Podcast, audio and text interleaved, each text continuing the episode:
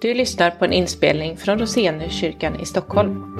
Vi vill ha Jesus i centrum, stå på Bibelns grund och vara ett andligt hem med hjärta för Stockholm. Vill du veta mer om Roseniuskyrkan? Kolla in vår hemsida eller hitta oss på Facebook. Du är också hjärtligt välkommen till en av våra gudstjänster, söndagar klockan 11. Upplyft era hjärtan till Gud och hör dagens heliga evangelium ifrån Johannes evangeliets 19 kapitel, verserna 17 till och med 37.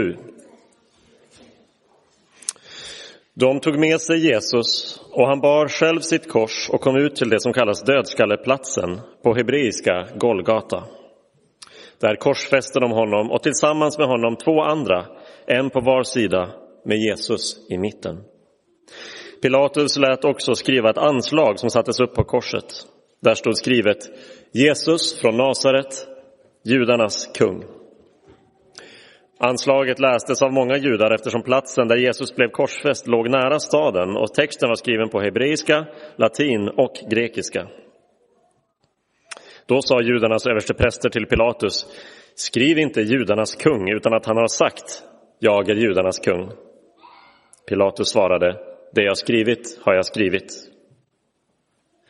När soldaterna hade korsfäst Jesus tog de hans kläder och delade upp dem i fyra delar, en för varje soldat. Men livklädnaden var utan sömmar, vävd i ett enda stycke uppifrån och ner. Därför sa de till varandra, vi skär inte sönder den utan kastar lott om vem som ska få den. Skriften skulle nämligen uppfyllas. De delade mina kläder mellan sig och kastade lott om min klädnad. Så gjorde nu soldaterna.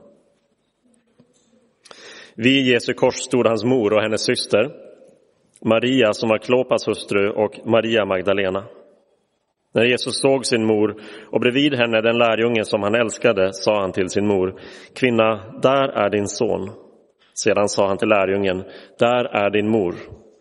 Från den stunden tog lärjungen hem henne till sig. Jesus visste att allt nu var fullbordat. Han sa sedan för att skriften skulle uppfyllas, jag törstar. Där stod en kruka full med ättikvin och de satte en svamp full med ättikvin runt en isopskälk och förde den till hans mun. När Jesus hade fått ättikvinet sa han, det är fullbordat. Och han böjde ner huvudet och överlämnade sin ande. Det var förberedelsedag och judarna ville inte att kropparna skulle hänga kvar på korset över sabbaten eftersom det var en stor sabbatsdag. Därför bad de Pilatus att de korsfästas ben skulle krossas och kropparna tas bort. Soldaterna kom då och krossade benen på den första, sedan på den andra som var korsfäst tillsammans med honom. Men när de kom till Jesus och såg att han redan var död krossade de inte hans ben. Istället stack en av soldaterna upp hans sida med sitt spjut och genast kom det ut blod och vatten. Den som har sett det har vittnat för att också ni ska tro. Hans vittnesbörd är sant och han vet att han talar sanning. Detta hände för att skriften skulle uppfyllas. Inget av hans ben ska krossas. Och ett annat ställe i skriften säger, de ska se upp till honom som det har genomborrat. Så lyder det heliga evangeliet. Lovad vare du, Kristus. Ja, Jesus, vi tackar dig för ditt ord. Och vi tackar dig för vad du har gjort för oss. Hjälp oss nu att stanna upp inför det, se det, ta in det och tro på dig. I Jesu namn. Amen. Idag och även på söndag, på påskdagen, så är vi mitt i den kristna trons centrum. Jesu död och uppståndelse är det som hela den kristna tron hänger på. Och jag upplever ibland när jag ska predika de här dagarna att de är lite grann som att stirra rakt in i solen. Hela året talar vi om vad Jesu död och uppståndelse får för konsekvenser på olika sätt. Eh, för allting i vår tro har med det att göra. Och så nu när vi stannar upp inför själva de händelserna så är de på sätt och vis lite överväldigande. Ni vet, att stirra, att titta på ett, ett solupplyst landskap är fantastiskt, men att stirra rakt in i solen är liksom för starkt, för överväldigande. Och berättelsen om Jesu korsfästelse inte minst är liksom så kompakt. Även om de fysiska detaljerna är sparsamma är det tillräckligt för att vi ska känna av allvaret och tyngden i det som sker. Så vad ska vi då säga om den?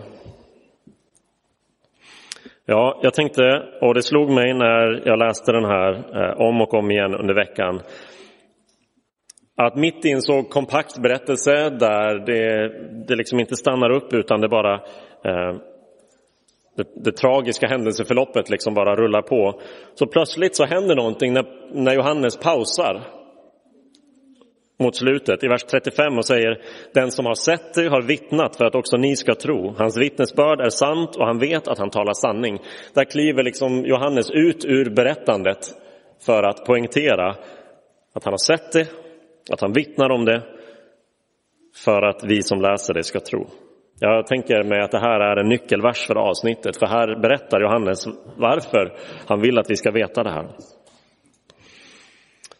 Så med det som, som en liksom lins för hela det här avsnittet, låt oss titta på hur Jesu död är verklig, hur den är viktig och hur den är ovärderlig. För det första att den är verklig. Johannes börjar den versen med att säga den som har sett det. Och han intygar verkligen att han är ett ögonvittne. Kanske den enda av de tolv som stod nära korset. Vi vet inte. De, de tycks inte ha en jätteframträdande roll. De lämnar Jesus när han grips och så vidare. Men Johannes står verkligen där. Och, och, vi kan se hur hans redogörelse för vad som händer är full av detaljer. Den är väldigt saklig och det är som att den tar oss dit, till platsen och låter också oss se. Den hjälper oss att se när det hände. Med omnämnandet av Pilatus så har vi med historiska mått mätt ett väldigt litet tidsspann på ungefär tio år då han var ståthållare. Med omnämnandet av påsken, den stora sabbaten, så vet vi eh, när på året det var. Och när han skriver att det var förberedelsedag så vet vi också att det var en fredag. Vi vet och ser när det hände. Vi får lov att se var det hände. Utanför Jerusalems stadsmurar, säger han. Han namnger platsen, Golgata på hebreiska, dödskalleplatsen, det makabra eh, namnet. Och så säger han, det, framför oss kan vi se tre kors, men det är det i mitten som Jesus är på, det är där det viktiga händer. Han hjälper oss se när och var, också vem. Han berättar om soldaterna som är där, de fyra kvinnorna, om honom själv som står där. Han låter oss se vad som hände. Hur soldaterna delar upp Jesu få ägodelar. Han beskriver det vanliga förfarandet när man ville snabba på en korsfästelse, att man krossar ben men att man inte behövde göra det med Jesus. Men han låter oss också se någonting av varför det hände. Och det första på ytan mest uppenbara förklaringen det är ju anklagelsen mot Jesus. Den som Pilatus lät skriva på tre språk och sätta upp ovanpå korset eh, som, som en förklaring. Varför hände det här? Judarnas kung. Just ordet kung blir mer och mer ett nyckelord, ett centralt ord när vi kommer mot slutet av Johannesevangeliet. När, när det liksom kulminerar konflikten mellan Jesus och översteprästerna. När han utlämnas till Pilatus och när han nu korsfästs så är det med ordet kung som det kretsar kring. Är han en kung? Över vem? Över vad? På vilket sätt? Judarna protesterar och säger, kalla honom inte kung, säg att han påstod att han var kung. För dem är han en fejkad kung, inte en riktig. Pilatus svarar lite lakoniskt sådär, det jag har skrivit har jag skrivit. Han tänker inte bry sig om att ändra det och kanske vill han sända ett budskap. Nej, han är er kung. Och så här mycket starkare än er är vi. Så här gör vi med er kung, ni judar. En misslyckad kung för ett kuvat folk.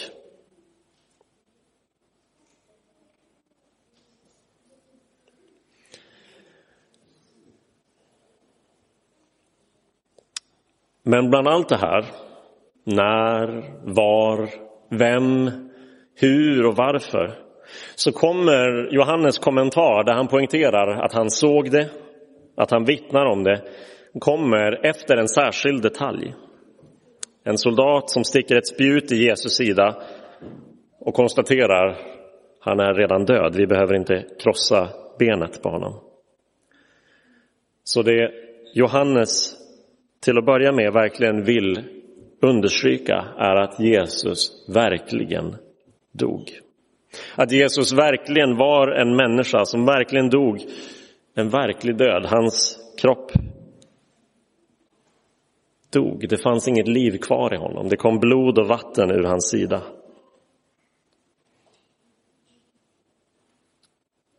En verklig död, understryker Johannes, men inte en vanlig död. Nej, den är viktig, vilket är det andra vi ska titta på här. Tillbaka till vers 35, den där när Paul, eh, förlåt, Johannes liksom pausar och säger att han har sett och att han vittnat. För det här är mycket mer än bara en historisk händelse bland alla andra. Eh, historikern Tom Holland påpekar att vi har bara fyra detaljerade redogörelser av en korsfästelse kvar från antiken. Och det är fyra beskrivningar av samma händelse. Samma korsfästelse. Det är Matteus, det är Markus, det är Lukas och Johannes olika beskrivningar av Jesu korsfästelse. Vi har många andra eh, omnämnanden av korsfästelser, men ingen som i detalj berättar om vem eller varför eller hur det gick till. För i allmänhet var korsfästelse inget man ville prata om, inget man ville tänka på, absolut inget man ville skildra och bevara minnet av. Nej, det var som att själva poängen med det här straffet var att avhumanisera, ta ifrån en person dess värdighet, dess mänsklighet, dess namn, dess rätt att minnas. Det är en grym, långsam och förnedrande död som romarna inte uppfann men som de eh, liksom förbättrade. Som de använde på ett fruktansvärt sätt för att, för att krossa Eh, de motståndare som de tyckte särskilt illa om. Så varför vittnar Johannes om det? Det är så otroligt märkligt. Vi, vi måste, vi måste liksom inse hur konstigt det är att Johannes vittnar om det, att han vill bevara berättelsen och minnet av den här händelsen. Det beror på att det han såg den dagen inte bara var en avrättning bland alla andra. Oavsett hur mycket han kunde se och förstå det då, så när han väl satte sig för att skriva ner det här så var det viktigt för honom att vi inte ska missa det.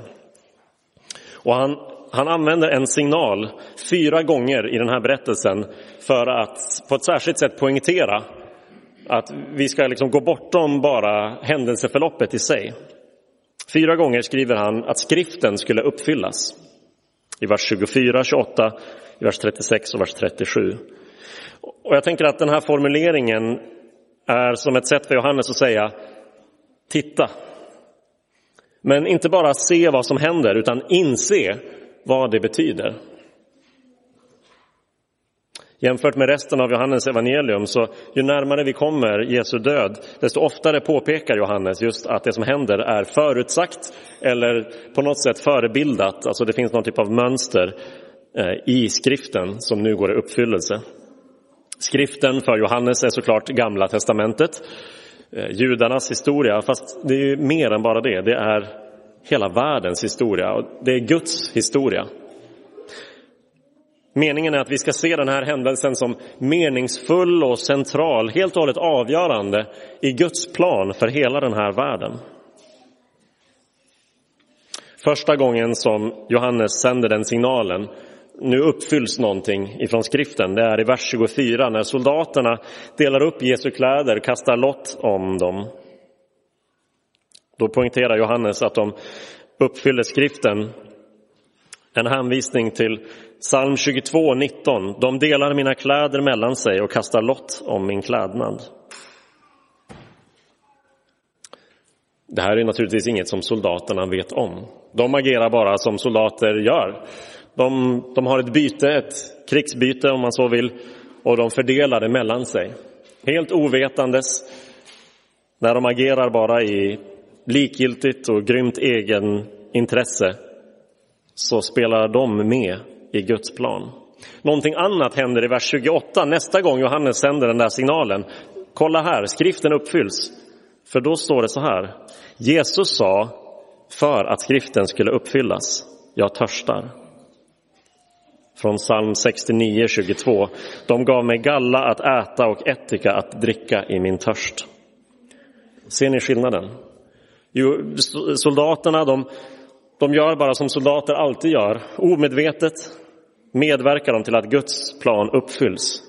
Men Jesus, inte omedvetet, avsiktligt uppfyller Guds plan, uppfyller skriften, uppfyller förväntningarna och hoppet som har funnits där i tusentals år och förvaltats av det folk som nu har avvisat sin rättmätige kung.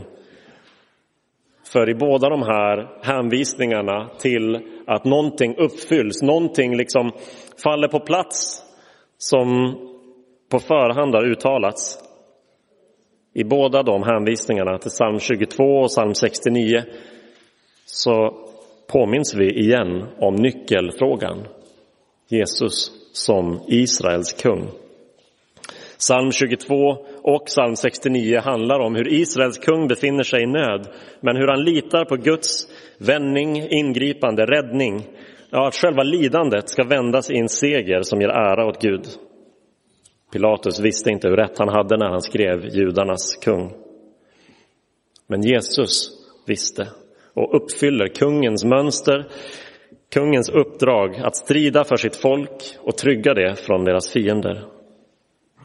Så här uppfylls och fullbordas Guds plan. Här är kungen som Gud lovat sitt folk som identifierar sig med och går in i folkets lidande och övervinner deras fiender, som är Guds redskap för befrielse och fred. Jesus är inte ett passivt offer för soldaternas eller Roms maktapparat. Han är den som aktivt, frivilligt verkställer Guds plan. Och därför kan han också konstatera som sitt sista ord innan han dör, det är fullbordat. Jag har gjort det jag kom för att göra. Här har vi det Johannes vill att vi ska se. Jesu död var verklig och den var viktig. Ja, det är ingen överdrift faktiskt att säga att Jesu död och uppståndelse är historiens mittpunkt och vändpunkt. Och när vi ser det, då närmar vi oss också den tredje saken vi behöver ta fasta på. Inte bara att Jesu död är verklig, inte bara att den är viktig, utan att den faktiskt är ovärderlig. Vi går igen tillbaka till vers 35, den där versen när Johannes pausar berättelsen och stannar upp och så förklarar han varför det han har sett ska föras vidare för att också ni ska tro. Det här uttrycket är väldigt likt hur han beskriver syftet med hela sitt evangelium i slutet av kapitel 20. När han talar om att Jesus har gjort massvis av tecken och eh, så småningom säger han att om, om man skulle skriva ner allt som Jesus gjorde och sa så skulle inte alla böcker i världen räcka till. Men så säger han, det här har skrivits ner för att ni ska tro att Jesus är Messias, Guds son, och för att ni genom tron ska ha liv i hans namn. Samma signal här i berättelsen om korsfästelsen. Johannes vittnar om Jesu död för att vi ska tro så att vi ska få ha liv. Jesu död är för vår skull, därför är den ovärderlig. Och hela avsnittet avrundas med två ytterligare kopplingar till Gamla testamentet som på ett särskilt sätt får den här poängen att framgå att Jesu död är för oss och att den är ovärderlig. I vers 36 står det att inget av hans ben ska krossas. Soldaterna hade det här som ett, eh, som ett sätt att snabba på processen. Om benen krossas kan inte längre den korsfäste häva upp sin kropp för att andas in och ut på korset och på så sätt snabbas processen på. Men Johannes ser ytterligare någonting som händer här. Han ser att Jesus är vårt påskalamm. Inget av hans ben ska krossas är en hänvisning till Andra Mosebok 12 där Israels påskfirande beskrivs. Och Johannes säger, det vi ser när vi ser Jesus på korset, det är en ny påsk.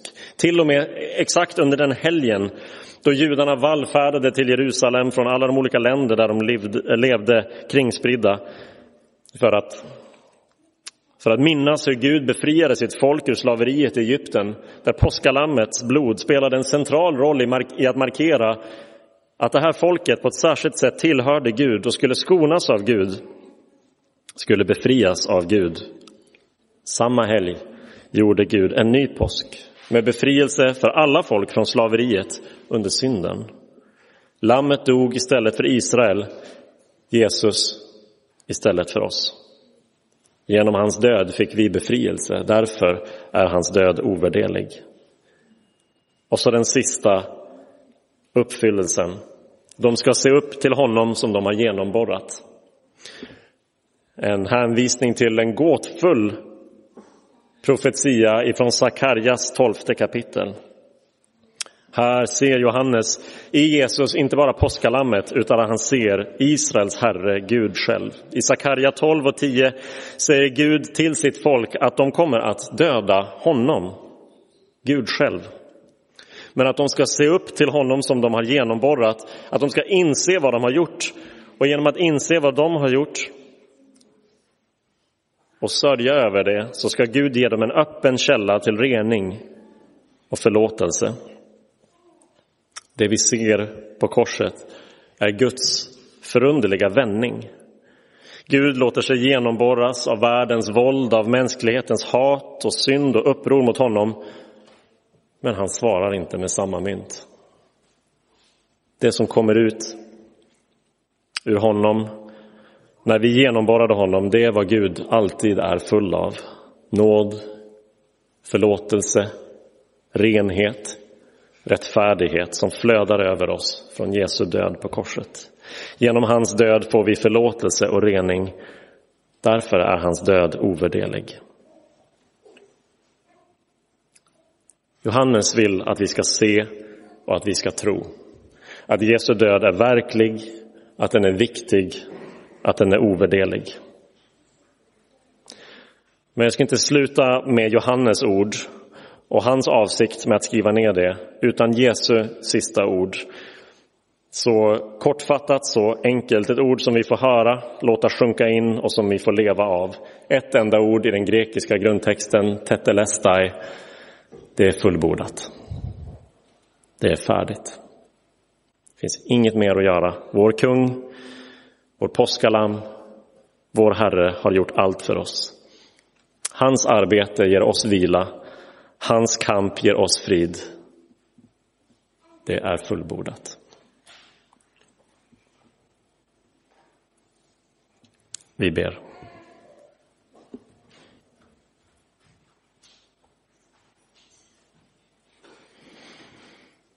Jesus, vi tackar dig för korset.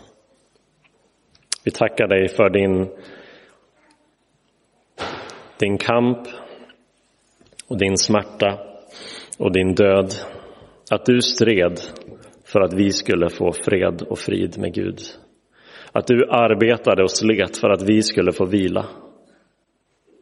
Att du lydde för att radera ut vår olydnad. Att du var rättfärdig in i det sista för att täcka över vår orättfärdighet. Att du bar skulden och skammen för att vi ska få stå förlåtna, renade, frigjorda. Det är för mycket att ta in Jesus, vi fixar det inte, men vi tackar dig, vi prisar dig. Hjälp oss att se att din död var verklig, att den är viktig, att den är ovärderlig. För att du är vår kung och vår påskalamm och vår Herre. För var och en som plågas av ett tungt samvete eller som bär en börda av svårt lidande. Jesus, låt korsets verklighet få sjunka in. till upprättelse, ett rent samvete, befrielse från skuld och skam och till tröst mitt i sorg och smärta och lidande. Tack för vad du gjort för oss, Jesus.